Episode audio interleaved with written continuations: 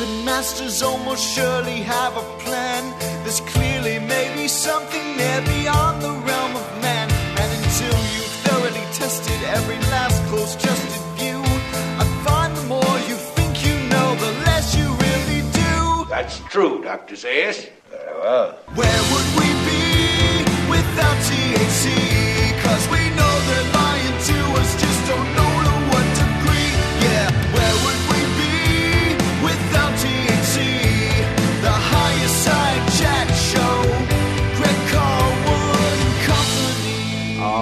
Higher chatters, I hope you have those seatbelts securely fastened, your tray tables locked, and your seat backs in the full upright position, because today we're going on yet another one of those very wild rides we've come to love oh so much. Because when it comes to high strangeness encounters with spirits, aliens, fairies, black eyed children, men in black, cryptid creatures, and the other slices of the paranormal pie, many researchers have just been focusing on the big picture.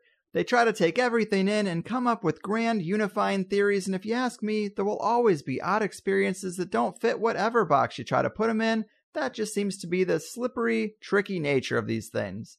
But researchers like today's returning guest Joshua Cutchin have instead honed in on cases that contain very specific threads and found that sometimes the smallest details can contain the biggest clues. His last book, of course, was called A Trojan Feast, focusing on the presence of food and edible exchanges in these encounters, and he's followed it up now with a new book called The Brimstone Deceit, an in depth examination of supernatural scents, otherworldly odors, and monstrous miasmas, which clearly covers the sense of smell in these cases. And who doesn't like a party with a theme? So let's get this one started. Josh, my man, welcome back to the higher side. It is a great pleasure to be here, home of the best damn intros on the internet. you always do such a good job with those. Ah, well, thanks, man. I do try, but I appreciate what you do so much more. Loved having you on last time. Really enjoyed this book as well. And I actually came away learning quite a bit of practical information about the sense of smell, even among all the weirdness. And I really started to think about just how much we take smell for granted when it's really quite important and somewhat mysterious. So, to get us warmed up here, tell us a bit about smell itself, the mechanics of it, and maybe why you took this smell based approach to weirdness. I'd be happy to. You know, it's one of those things. As I was doing research for this, I became more and more fascinated just by the history and the sociology and the psychology and all, all the different aspects of of olfaction, as it were. And you know, it's it's one of those things that I had noticed a long time ago is that there are certain common elements in a lot of paranormal supernatural phenomena where there tend to be similar odors that are noticed. And it's one of those things where people would you know make a note of it in a book or something maybe maybe dedicate a chapter to it here or there but no one ever really took the time to roll up their sleeves and get in there and try to write a long form book on the subject. So I, I, felt like in order to really do justice to that particular topic i had to take a deep dive into you know exactly what we know about science as it stands you know today. Mm-hmm. And it's surprising to me how little we know. It's one of those things that's sort of like sleep. Like we understand why we need to sleep and we understand that we need it but we don't understand exactly why it happens. And similarly like we understand a lot of stuff about scent but we don't s- still understand exactly how it happens. There are several theories that are out there as far as the actual mechanism goes but what is apparent in each of the different disciplines that I looked into is that scent is intimately tied to memory.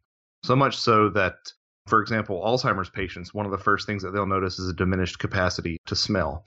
And it's not only tied to memory, but it's also tied to involuntary memory. So, not necessarily the ability to always remember, but the inability to forget, if that makes sense. Mm-hmm. So, if you ever encounter an odor that made an impression on you earlier in life, and most odors do in some form or fashion, certain memories and certain emotions, even associated with that odor, will immediately be triggered. Scent is one of the first senses that actually, one of the first senses that comes online in newborn babies, Hmm. and it's it's intimately tied to our limbic system. So it's like this knee jerk reaction. And you know, when you're interested in these sort of topics of you know manipulation and of deception, um, it seems like it would definitely be a nice back door for some sort of intelligence, or even you know on a more mundane level for you know earthbound organizations to sort of use this as a, as a source of manipulation. Yeah, that was going to be one of my first questions for you because the title of the book, The Brimstone Deceit, I mean, deceit implies some kind of trickery. And I've heard you say in other interviews as well that it's a sense that's ripe for deception. I guess, do you think that's a primary way that smell is used in a lot of these strange encounters? I would argue that it is. You know, uh, just so everybody knows, and I, I, try to make it a point to say this every time I talk about the book. The Brimstone Deceit sounds like some sort of conservative Christian, like you know Robert Ludlum maybe, or some sort of very biblical sort of Dan Brown novel. Yeah, that's not what it's about at all. We can get into exactly why it's titled that later. So, yeah, it, it does seem. I mean, if you look at a lot of paranormal phenomena in general, there is this underlying tricksterous aspect, which I'm sure anybody who's familiar with it has run across in the past. And the fact that scent can so clearly and pointedly shape our emotions and our perceptions, I think is suggestive that this is possibly something that is being used to deliberately impart, well, is, is being used deliberately for manipulation. One of my favorite anecdotes that I came across in the book was this uh, account of a small sort of wave of terror that went through this small Colorado town of a spirit that was supposedly prowling the streets. And it was interesting because about half the people said that the spirit smelled like flowers and looked like a beautiful woman, and half the people said that it looked like some sort of monstrous elephant and was shooting fire and, and the smell of brimstone from its trunk. So I think that, you know, our expectations can be shaped a lot or have the potential to be shaped by the way that things smell. And if there was an intelligence, you know, be it extraterrestrial or spiritual or interdimensional or any of those things, it would make sense that this would be just another arsenal, a tool in the arsenal, rather, in order to manipulate us to their own ends. Yeah, I mean, I fully agree.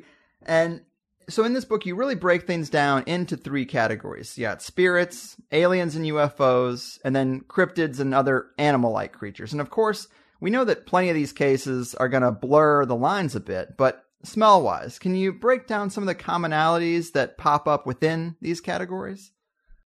Absolutely. So, one of the reasons that the book is called The Brimstone Deceit is because probably the most common supernatural smell across all those, you know, that spectra of phenomena that you mentioned is the smell of sulfur, sulfur oriented smells, the smell of brimstone. I would hesitate to call it a majority of smells, but I would definitely say a plurality of paranormal smells fall into that category. Now, looking at that, you sort of have to parse out exactly what that means because, believe it or not, pure sulfur does not smell sulfur only usually smells when it's burnt or when it's in certain compounds. But sulfurous smells in general comprise the lion's share of what you run into in these paranormal accounts. Beyond that, you'll find recurring themes of combustion a lot of times. So certain entities and things will smell like smoke. One of the most common ghost smells is the smell of smoke, but interestingly enough, one of the most common smells in abductee, alien abductee encounters is the smell of burning hair. So you again have this combustion motif that sort of uh, rears its head. Floral smells are not uncommon. You find those in hauntings where there's an, allegedly a female spirit. You'll also find them in some early contactee literature. Um, then you have animalistic smells that you run into with Sasquatch and stuff. And then you also have this sort of minor motif of ozone occurring every now and then. After exorcisms, People claim to notice the smell of ozone, and supposedly ectoplasm manifested in seances smells like ozone. And shouldn't be uh, any surprise to anyone who really follows UFOs that ozone is something of a minor meme in terms of UFO smells. It, it, crops up quite frequently. So it's interesting that there's a constellation of odors that tend to rear their heads time and again in these different phenomena, which to me implies that there's perhaps some sort of, if not shared origin of these experiences, these phenomena, perhaps shared methodology between the phenomena. Yeah, yeah, I think that's a great little overview.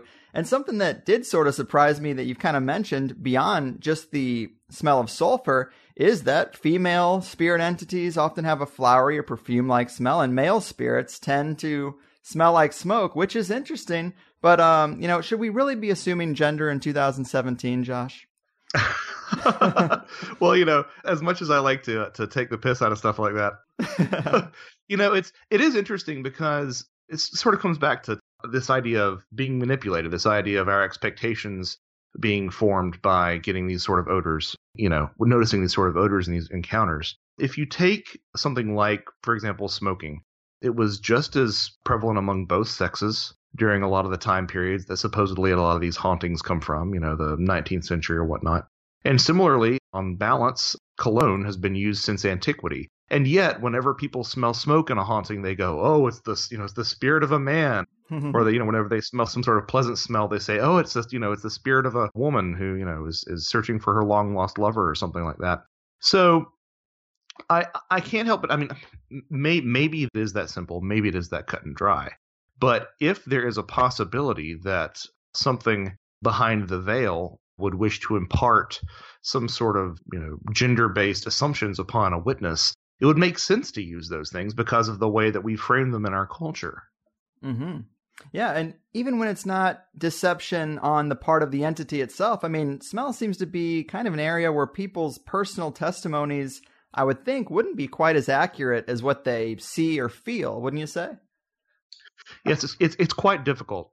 I mean, so people will talk all day about you know certain problems with eyewitness testimony, you know, even in something as mundane as a car crash but uh, you know smell is even more rife with some problems and that's one of the things that was difficult to chip away when writing this book there is a phenomena that olfactory scientists talk about quite often which is called the tip of the nose phenomena. It's sort of a play on the term tip of the tongue, where you can't quite think of a word, but you know what the word is. Well, similarly, people will be able to identify an odor more than they can actually put words to what that odor is. Mm-hmm. So you do run into things like people saying, "Oh, it smelled like you know the I saw the UFO depart and it smelled like lightning." Well, lightning doesn't have a smell, but lightning creates ozone. You know, specifically to the to the trends that I noticed in the book, people would often say it smelled like sulfur or it smelled like brimstone. Well, again, as we said, you know, brimstone, sulfur doesn't really smell unless you burn it, and that's actually sulfur dioxide, or unless it's present in decomposition, and that's hydrogen sulfide.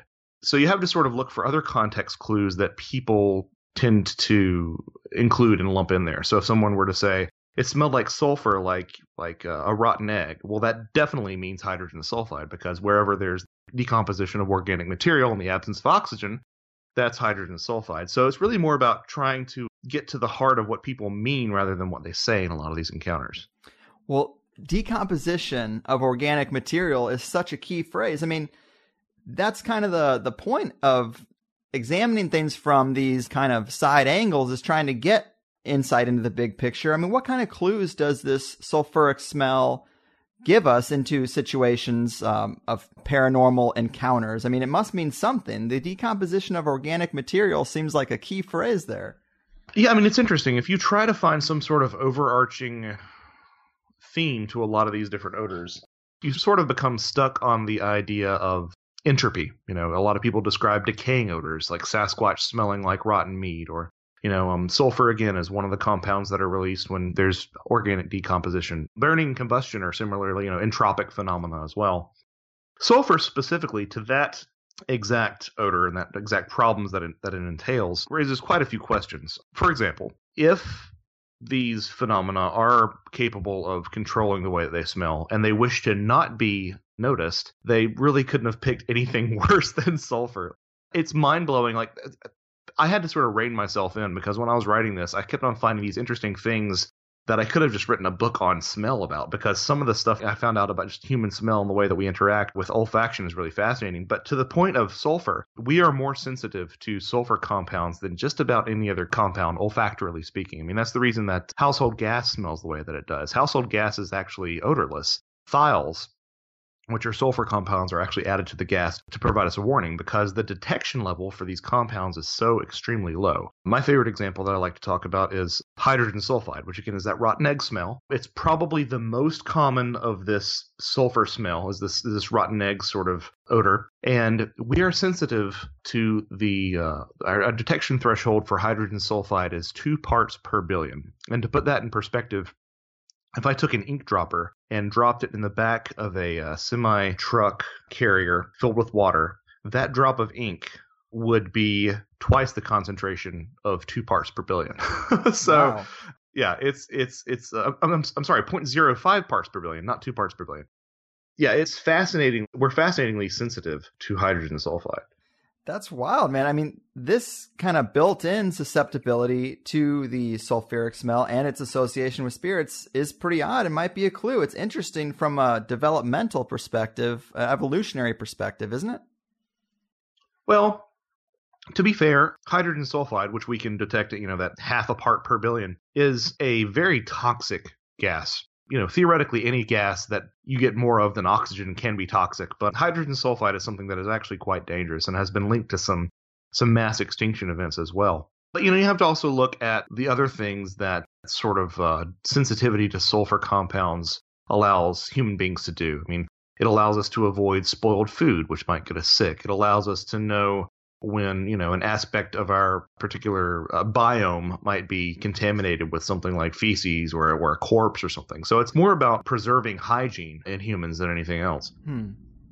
That's fair. And let's step back to uh, UFOs smelling like ozone. Ozone is a smell. I don't even know if I could identify that smell, but is it different enough from sulfur that it could almost suggest we are dealing with two different categories? Well, there's there's a real problematic history between ozone and sulfur. Ozone is one of those smells that I don't think anyone knows until uh, they recognize it, but they don't realize that they recognize it. I think is the best way to put it. Hmm.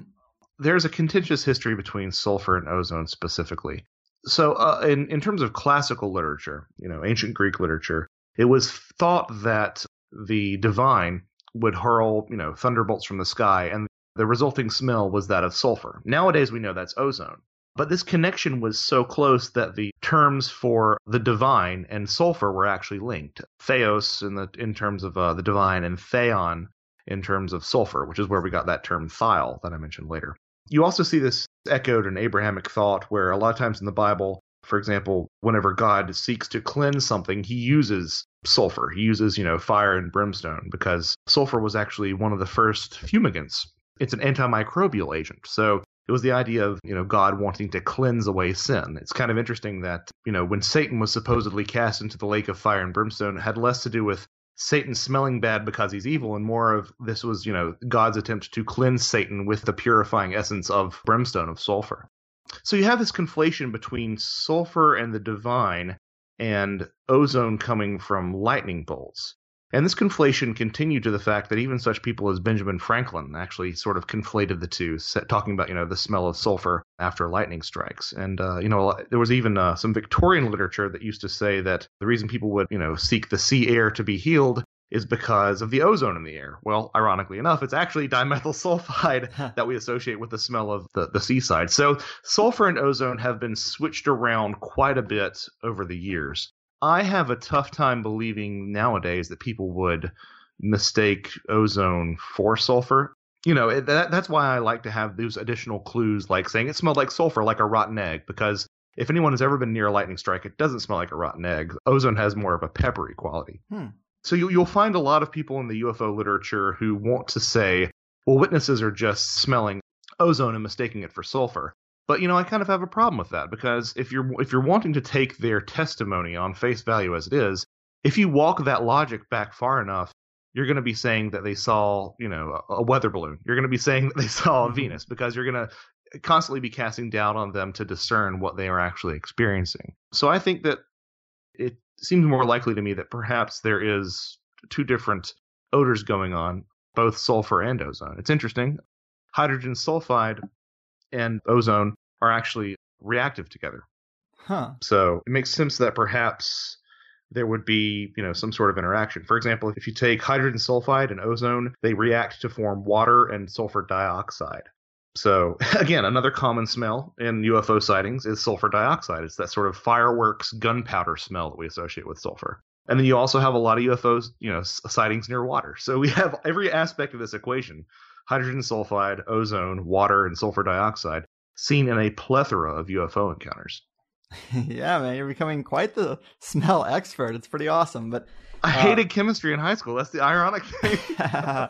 well, I mean, smell is definitely probably my most finicky sense because I have terrible allergies. But again, that age old question is if a lot of these things are like aliens, Bigfoot, and cryptid, are they physical creatures or something multidimensional in nature? And at least in that case, because you talked about, you know, Bigfoot and some of the animal like cryptids having uh, a terrible musk, does this help in maybe separating flesh and blood cryptids from dimensional stuff? Well, you know, I'm I'm sort of reminded of the way uh, previous guest that I admire of yours, Mike Clelland, has sort of structured his research around owls. Mm. So if you talk to someone like Mike, you know, a lot of what he talks about are how owls tend to uh, appear around synchronicities around UFO events. But at the same time, you like you know sometimes the owls are weird and sometimes the owls are just owls. And Yeah. Mike, you know, was, was is definitely admitting that. Well, similarly, I look at something like Bigfoot, which even though a lot of the cryptozoologists out there don't want to admit it, has a lot of weird stuff surrounding him. His, his eyes glow at night in some cases. You know, you find uh, sets of tracks that disappear in the middle of fields. You see, you, you see people see Bigfoot in conjunction with UFO sightings. So all these things sort of add up to me to suggest that we're seeing something that may not quite be a flesh and blood primate, even though I'm very sympathetic to that.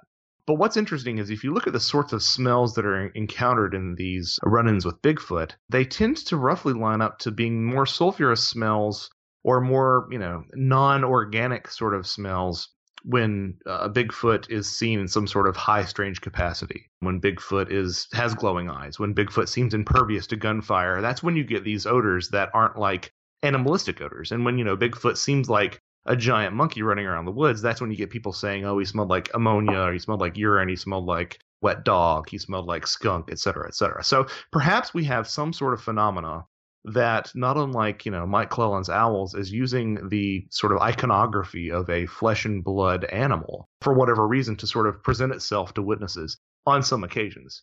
That's the way that I like to try to make everybody happy. I don't know if I don't know if it will or not, but you know that's that's my take. yeah, well, you mentioned earlier entities inducing smells too, and you do have a story in the book about a woman in England who claims she smells fish just before negative events in her life and that she considers that a warning from the spirits. And that's obviously a nice thing to have, but it also is a bit of an indication that they can induce smells if they so choose. I mean, yes, you do see incongruous smells popping up from time to time. Sometimes there are mundane explanations for it. For example, there are some people who claim to have noticed the smell of peppermint around uh, Gettysburg, Pennsylvania. And as it turns out, peppermint was one of the things that they used to hang outside to sort of prevent the stench of the battlefield reaching the doors. So sometimes you have really easily explainable odors like that, but then you do have stuff like, you know, the smell of fish, or like there's tales of, for example, Sasquatch supposedly changing odor mid encounter, you know, being able to being able to sort of self select what, what, what it smells like. So it does suggest that there's some sort of uh, consciousness based level at, w- at which these sort of odors are interacting with us. There was another example in the book of a pair of ghost hunters in Michigan who uh, one of them they both could smell this particularly pungent body odor smell in the site that they were work they were working at, which was supposedly haunted. But what's interesting is that one of them was anosmic. They actually couldn't smell. This individual couldn't smell at all. Yet somehow this one odor was able to get through to them and was confirmed by their companion. So it's interesting. It seems to me that perhaps we're dealing with something that can sort of bypass a lot of these things and, and use this sort of olfactory information at a more intimate level. Hmm. That's interesting, man. And when it comes to other cryptids besides Bigfoot, I mean, of course, Bigfoot, when it is thought to be a flesh and blood creature, and that again, when a person has an encounter, it could kind of get to their the category they want to put it in. They could maybe identify a smell that would fit there, like a dank musk for Bigfoot if they think it's a real thing. But when it comes to other cryptids, do we get that same dank musk smell reported that would indicate it's something physical?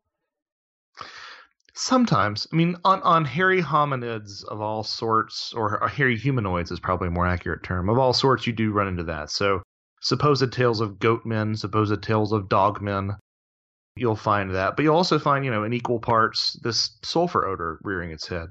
With stuff like water cryptids, like the Loch Ness monster, or you know, Champ from Lake Champlain, you tend to find more animalistic smells and like the fishy uh, reptilian sort of odor so it's interesting because the farther away you get from phenomena that could be explained in a materialistic flesh and blood sort of way, the more this sulfurous odor sort of creeps into the picture. You know, a lot of people will hear that, and I don't necessarily think they're wrong. It's not the path that I go down in the book, but I don't necessarily think they're wrong. That implies some sort of demonic activity. Where I come from is I'm not entirely sure that we know enough about what demonic activity really is to even say, you know, oh, it's demonic. Well, okay, that's great. What does that mean? You know, Yeah, it's a loaded term. Yeah, it is. But uh, you know, it's interesting. There, there definitely seems to be that the farther you stray from possible, you know, scientific explanations in a biological sense for a lot of these entities, the more you do encounter odors that you wouldn't normally associate with these things. For example, the chupacabra flap in Puerto Rico.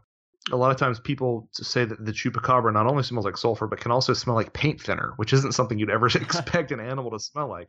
So yeah, the, the farther away you get from rational explanation, the more these really odd outlier or um, odd non-organic smells creep into the picture. Yeah, chupacabra is a weird one. I don't even think I know exactly what a chupacabra is supposed to look like, let alone smell like, because the descriptions seem to range from a dog-like creature to something more reptilian or even insect-looking with spikes all over it. It seems like a hard one to pin down. Yeah, it's kind of interesting. You know, the chupacabra in its current incarnation didn't really i mean so there was vampiric lore in puerto rico but it didn't really like completely congeal in the way that we think of the chupacabra until like the 90s in puerto rico. And it was originally depicted as basically like a little kangaroo legged gray alien with spikes along its back. Yeah. and it would you know run around exsanguinating livestock you know specifically goats. Chupacabras uh, the sucker of goats is what it comes from but unfortunately, sometime, I suppose around like 2003, 2004, someone shot a canine with mange in Texas. Yep. And saw some pronounced canine teeth on it and said, oh, it must be, you know, this must be the chupacabra. So now people will refer to chupacabras as being these sort of dog like creatures that are found in the Southwest. It's interesting, you know, that a lot of these things that are being shot in the Southwest and being claimed to be chupacabras don't quite line up to coyote or or you know domestic dog or coyote domestic dog hybrid morphology. It's interesting to note that. But in terms of its connection to the Puerto Rican phenomena, yeah, in name only. But, you know, let's go ahead and pursue this a little bit. These Texas blue dogs, it's interesting. Some people have claimed that perhaps there's some sort of mutational factor impacting these dogs on an embryonic stage, and they're actually citing sulfur dioxide emissions from coal plants in South Texas. Huh. Again, sort of a tangential sulfur connection there. Even though the blue dogs don't smell, there's still that sulfur connection that you can look for if you look hard enough. Mm, yeah, man.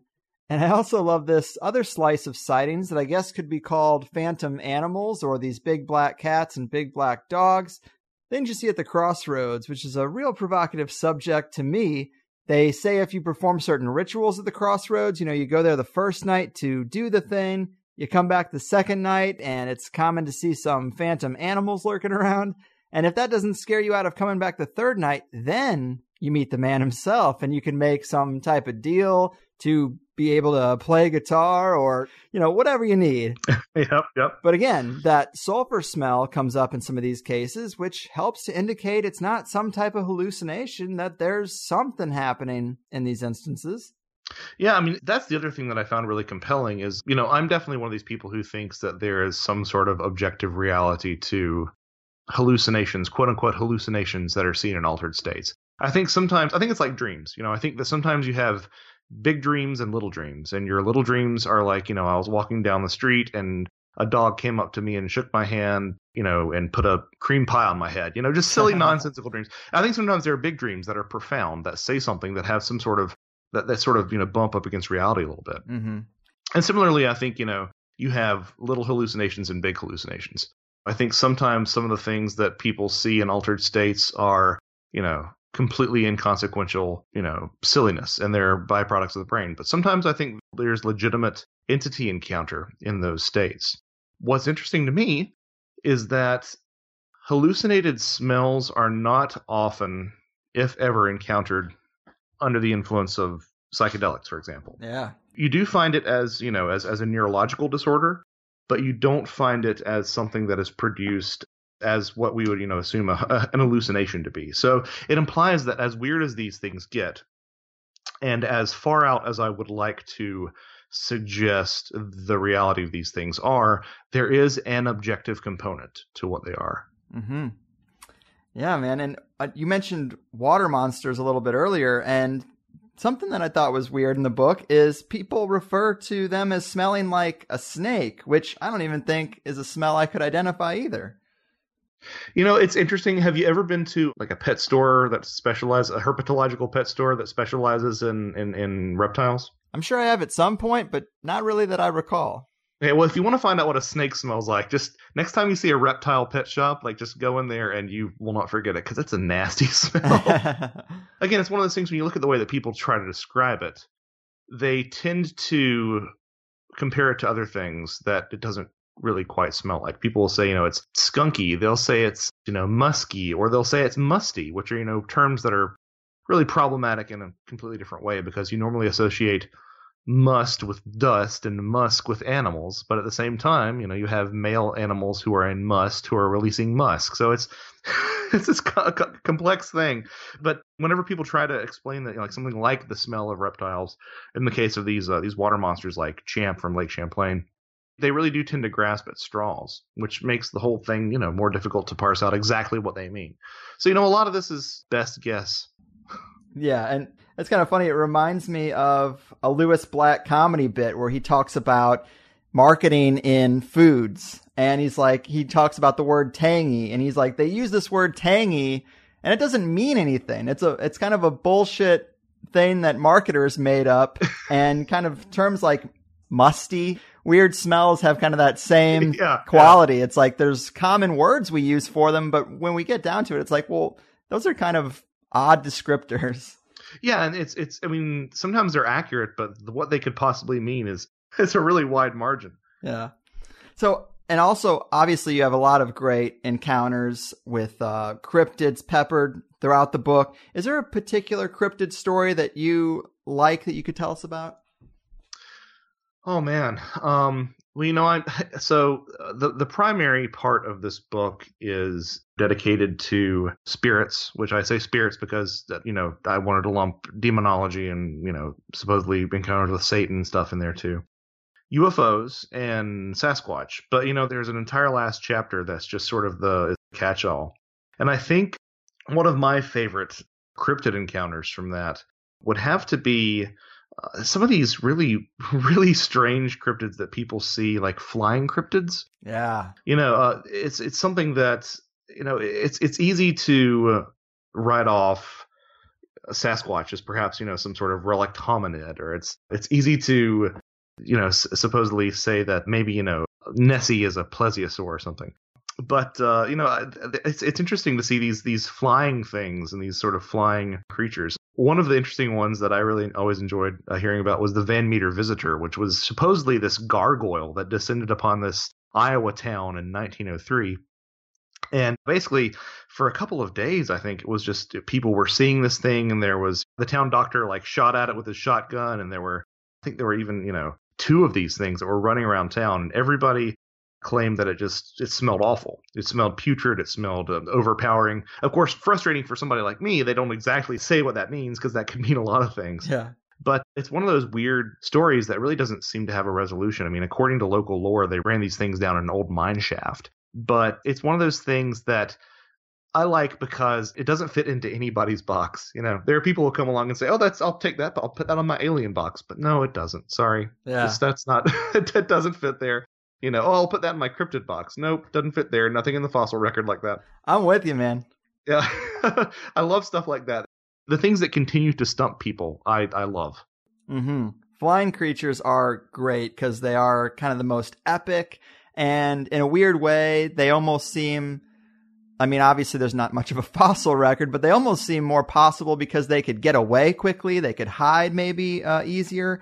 But there is one in the book that you talk about that I loved. It's a sighting in uh, a Chilean copper mine. Again, mine associated with a flying creature, but uh, seen by multiple people, with which of course I always like. And when we're talking about mines, we're also talking about deep passages into the earth, which is another sweet spot for me. But they had this thing that flew over their heads, and it was described as having wings with brownish feathers, long snake like body with bright scales, and the head of a lobster. And uh, it smelled like burnt arsenic, which, you know, good job identifying burnt arsenic. Yeah, exactly. Let, let me try to remember what that smells like, right?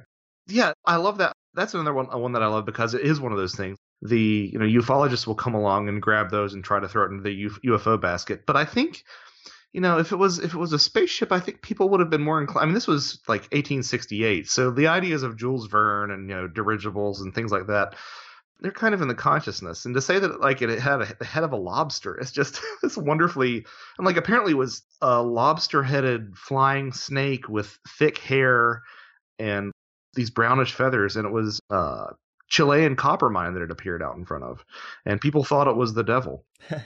Supposedly, some people had remembered that you know in years past it had appeared again, but you know I just have no idea what to make of that. No idea what to make of that. Yeah, it almost sounds like they drilled too deep and unleashed some kind of Lovecraftian horror. Yeah, the elves, del- the, the dwarves rather, uh, delve too deep. yeah, man. Uh, I just love that one, and uh, you know, there's other flying dragon like sightings in the book too. I always thought dragon stories were interesting because they're so cross cultural and they could have possibly been survivors of the dinosaur era. I mean, as out there as that is, we do have a history of an era that was dominated by large reptiles. But what are your thoughts on uh, the category of dragons? I mean, do these sightings carry on today or do they seem to be like hundreds of years old in most cases? You know, as much as I want to endorse the idea of possible, you know, dragon sightings, I do kind of love the idea of dragons being an amalgamation of what we feared as primates. You know, we feared mm. we feared hawks and we feared uh, lizards. So we sort of, in our primitive ape brains, we mashed those together into dragons. You know, these t- taloned flying beasts as like the ultimate terror. But yeah, I mean, if you look hard enough, people are still seeing things like dragons from time to time. I think Lon Strickler over at uh, Phantoms and Monsters had something just as recently as maybe six, seven months ago, where somebody, and I think it was New Jersey or some somewhere in the Northeast, supposedly saw like this dragon flying through the clouds.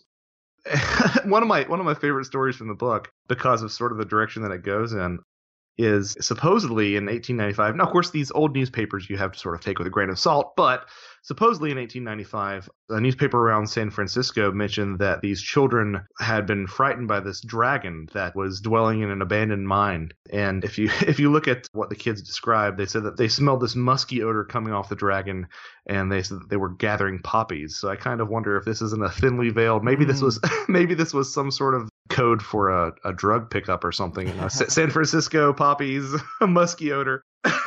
yeah.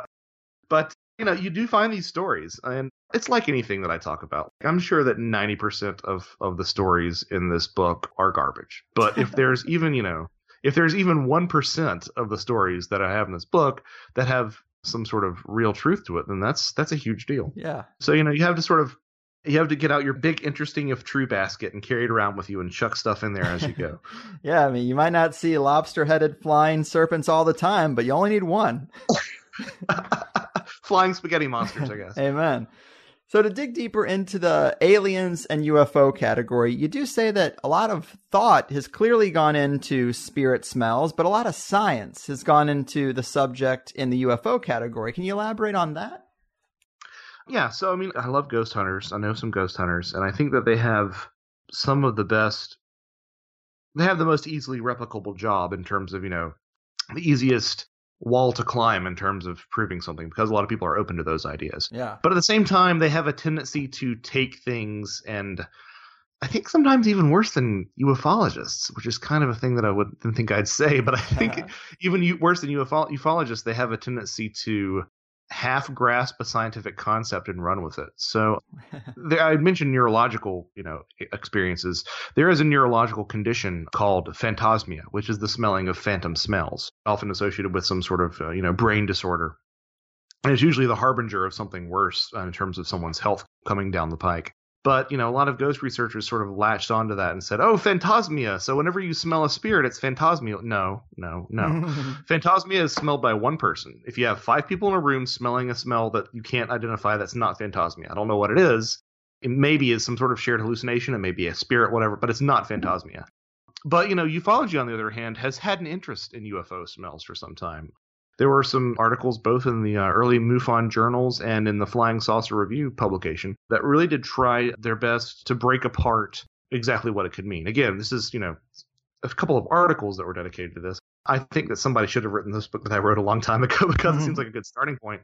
But you did find some people talking about it. But the best work that I have personally found on the subject is something of more in more recent years. It was an essay that I believe was completed in 2000 by a ufologist by the name of Antonio F. Rullán.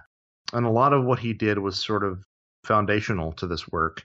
And he determined that a lot of the symptoms, he was the, one of the first people to really categorize a lot of the symptoms that people had in terms of the way that the smell would interact with them watering eyes, feeling ill, feeling nauseous, these sort of things. And he came to the conclusion that in at least some of the cases, that sulfur compounds were indeed at play as well, which, you know, runs counter to a lot of old guard ufology. You know, a lot of old guard ufology felt that there were more, you know, uh, machine based smells, like Right. the smell of burning hydrocarbons. Again, the smell of ozone. John Keel was one of the few people who really said, you know, it smells like it smells like sulfur.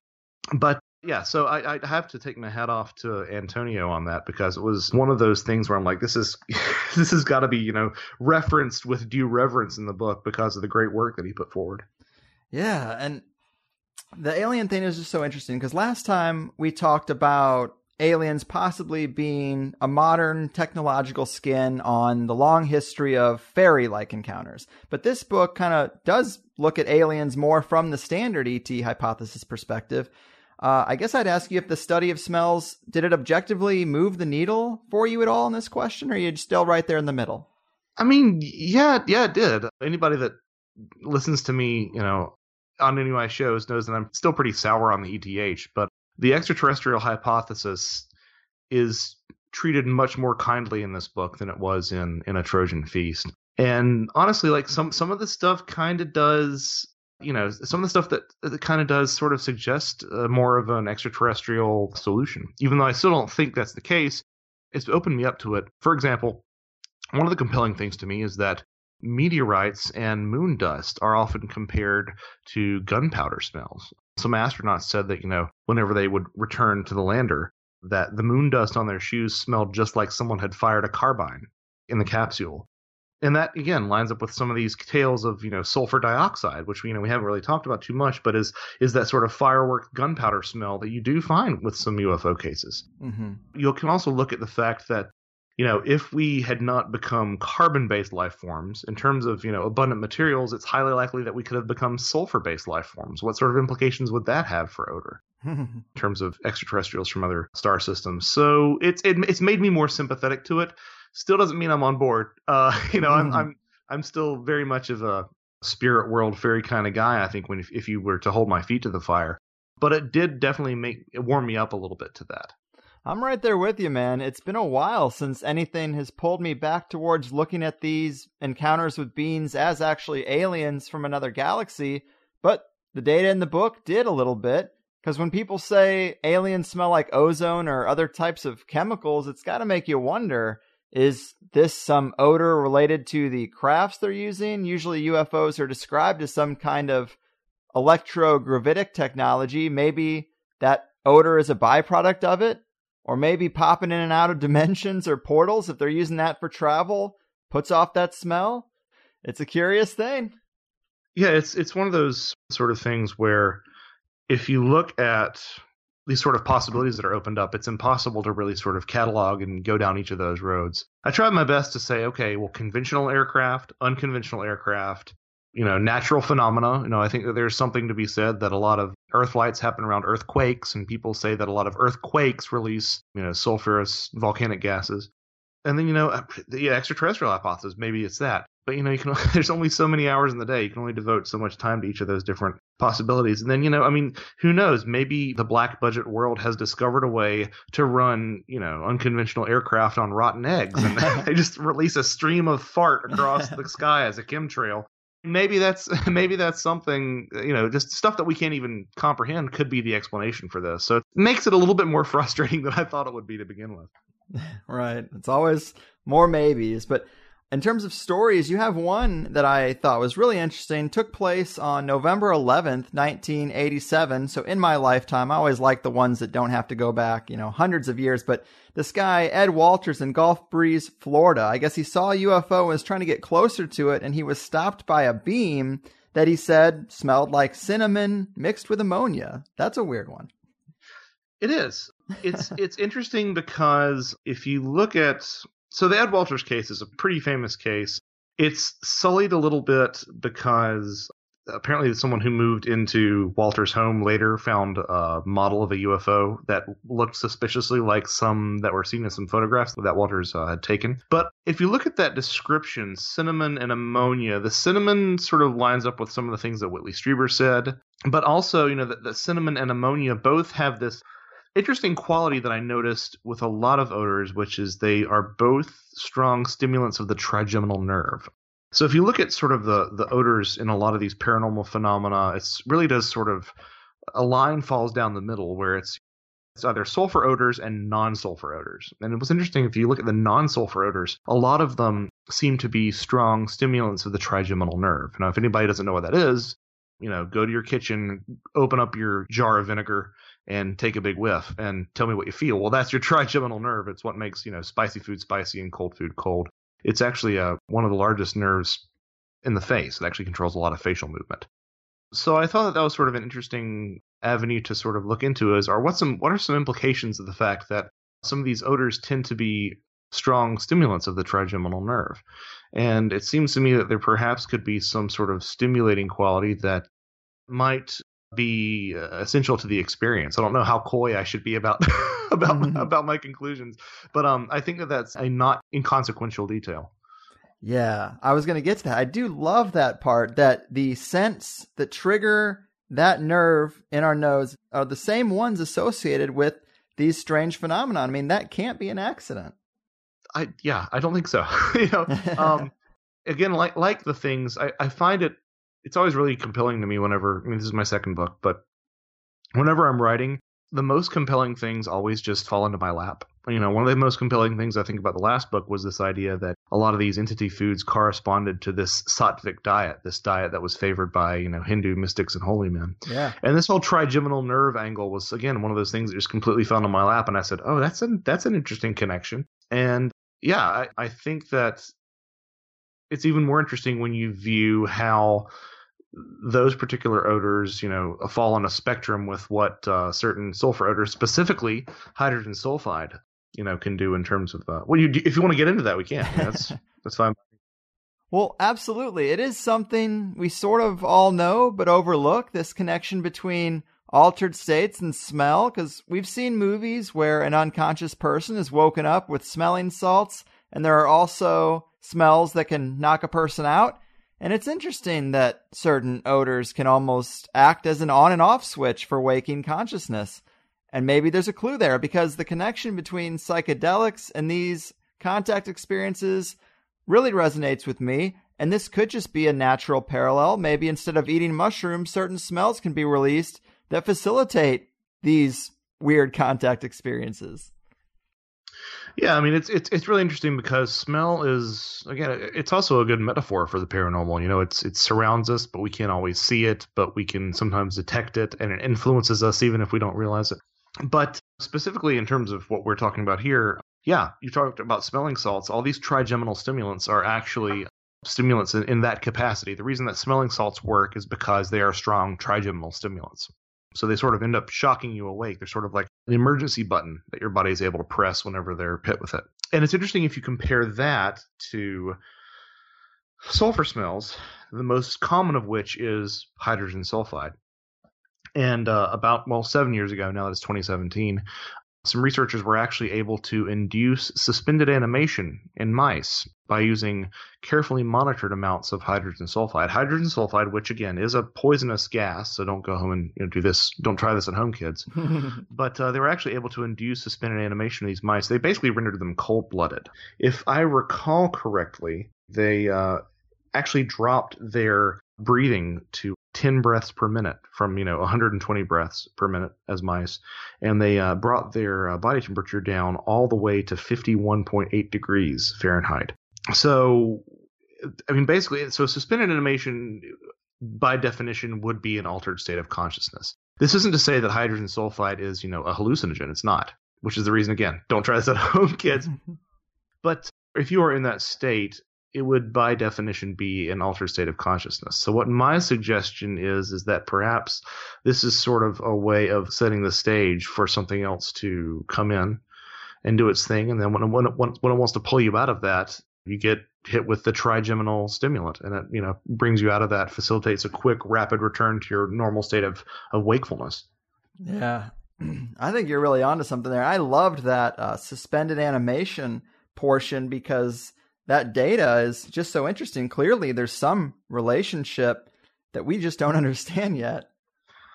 Oh, a- a- absolutely. What's fascinating to me is that it's something that you know is literally used as a as a chemical warfare agent. If if you're really careful with it, could you know possibly be the secret to unlocking you know trips to the stars. Mm-hmm. You know, it's amazing that something that volatile can be that useful at the same time. I love it. Man, so again, kind of trying to wrap this thing together. I mentioned this in the intro, but it does seem like uh, focusing on these little details does give us clues into the big picture. We talked about a lot of the insights in both areas, you know, over the course of these two shows we've done. But are there any other ways in which you think about these phenomenon differently after writing these two books that you have than rather than the way you thought of them before? Yeah, I mean, I, I, I was always aware that there was a level of theater and manipulation involved. You know, the idea that we are allowed to see these things in a lot of these cases, especially in you know the uh, especially in the UFO phenomena and the ghost phenomena. And I think that's just really been strengthened, but even more so to the point that I think that we're allowed to see it and things are specifically made to resonate with us because I think we are inextricably a part of these things. We are connected to this these particular phenomena in a way that I think is um, that that shares the burden of the way that we see it. And what I mean by that is I think that to quote my good friend Greg Bishop, I think we bring things to the dance when we see these things. I think we see something that is so alien in the dictionary sense of the word, in terms of being foreign to us, that we try our best to understand it and um, we draw upon whatever clues that we can to sort of fill in the missing blanks, be they uh, pop culture, be they culture of our, you know, of our our own ethnicity, uh, be they, um, you know, be they something from perhaps from the collective unconscious. Whatever is happening is we are meeting this thing halfway, and that has been really strengthened by by what I've been seeing over the past couple of years. Mm, great point. Right on, man. Well, fascinating stuff as always. Before we go, do tell the people about anything else you got going on or where they can keep up with you in this mad, mad world. Well, uh, you can um, hop on uh, to joshuacutchin.com. I keep a list of every interview I've ever done there. Um, you also I can find links there to both books, uh, A Trojan Feast and The Brimstone Deceit. Um, if you don't want to navigate my website, you can just hop on over to Amazon or Barnes and Noble. It's available. Uh, both books are available in uh, paperback and Kindle formats. A Trojan Feast is actually available available in hardcover as well. Um, and uh, you can catch me on more or less a weekly basis at uh, the Where Did the Road Go podcast, which is wheredidtheroadgo.com. And uh, I'm on there frequently with uh, Red Pill Junkie and Micah Hughes and Micah Hughes, Mike Hughes, and uh, Azkath, doing a, a bunch of roundtables, and uh, get a chance to to rattle on there. So, um, uh, it, and I'd like to thank you, Greg, for having me on here. It's it's always um, there are interviews that I do where I'm like, okay, I'm going to do this, and I'm just going to find my way through it. And then there are interviews that I actually get excited about, and this is this is one of those. So thank you for having me back. I really appreciate it. awesome, man. You are too kind. It is my pleasure. You're the man. Keep doing what you do and take care out there. Thanks so much, Greg. Take care. There we go, higher side chatters. Joshua Cutchin, the sensation, sensation. A lot of people have been asking me to go back to paranormal and cryptozoology, and I do love that stuff, but it's hard to find new angles and stories that most enthusiasts haven't heard before. But Josh, J.C. Johnson, Lyle Blackburn, Linda Godfrey, those are some great episodes, but it is just tough. Mike Clelland and the owl angle was good recently, and Josh's food based and smell based approaches are also interesting Smell does get a bit more vague and broad, but there were some aspects that really clicked for me the smell of decay and decomposition in certain situations. I guess that might be sort of expected, but it also kind of speaks to the mechanism behind those accounts. Maybe the clues around odor and the abduction experience do actually suggest that it's its own phenomenon. Personally, I've started to think of those things more as occult or magic based, but I still like to come back to the traditional angle once in a while because I would never try to be so arrogant as to say I figured it out. I just lean towards long standing, maybe earth based encounters told through different cultural lenses. Either way, Josh is a great guy who clearly works hard and does like to bring new things to the table rather than the way some people can phone it in and just churn out a bunch of paranormal books. His are both really in depth. And the suspended animation stuff that we ended the first hour with is really fascinating, isn't it? Of course, smells and their connection to altered states. Also, got to get a kick out of that. Kind of weird because obviously we know we can ingest something or smoke something and reach an altered state, but just an odor. I mean, it's clear when you think about it, but definitely something I often forget. Again, all these sorts of sightings from goat suckers to lobster headed angels I think altered states are a big part of these things. Maybe the endogenous DMT dumps aspect is in play. I hear these things and I do take people at their word, but critics do say, well, where's the physical evidence? Where's the fossil record for Bigfoot? And you're just not going to get anywhere like that. It's not going to fit in the materialist box, but that doesn't make it any less valid. So, interesting stuff. If you're wanting a little more to satisfy your hunger for strange, in the second hour we talked about a lot of things you might not have expected, but Terence McKenna and the mysterious octopi, the foul and detailed description of the Bigfoot odor, stillborn lambs, the saga of The Mad Gasser of Mattoon, MIB and black eyed children encounters and their accompanying odors, star jelly, the caulking of the firmament, alchemy and its place in the discussion and in Josh's book, the olfactory philosophy of Plato and Aristotle, odors described in the Lesser Key of Solomon, smells in magical ritual, more rules of entity engagement, and a whole lot more. So plenty of stuff to keep a person entertained. Five bucks a month gets you five shows a month, yada yada. Sign up for you, don't sign up for me. Plus, you get that lifetime forum access now. Free downloads to all the higher side music. People ask me all the time where they can buy the music, and I say just sign up and it's yours or chop the songs off the end of any show and tell me to go fuck myself. TheHigherSideChatsPlus.com. How's that for a sales pitch? Big thanks again to Josh and really all the February guests Shaman Janier, Jay Dyer, Austin Coppock, and Ryan Zimmerman. Pretty diverse spread of topics with a definite emphasis on magic and a lot of return guests too. Four out of five. I wonder how people feel about that because when I hear a guest returning to a podcast that I've heard them on, I typically like it more. I feel like there's more camaraderie and that kind of thing. But I also like discovering new people and getting into new people's heads. So it goes both ways.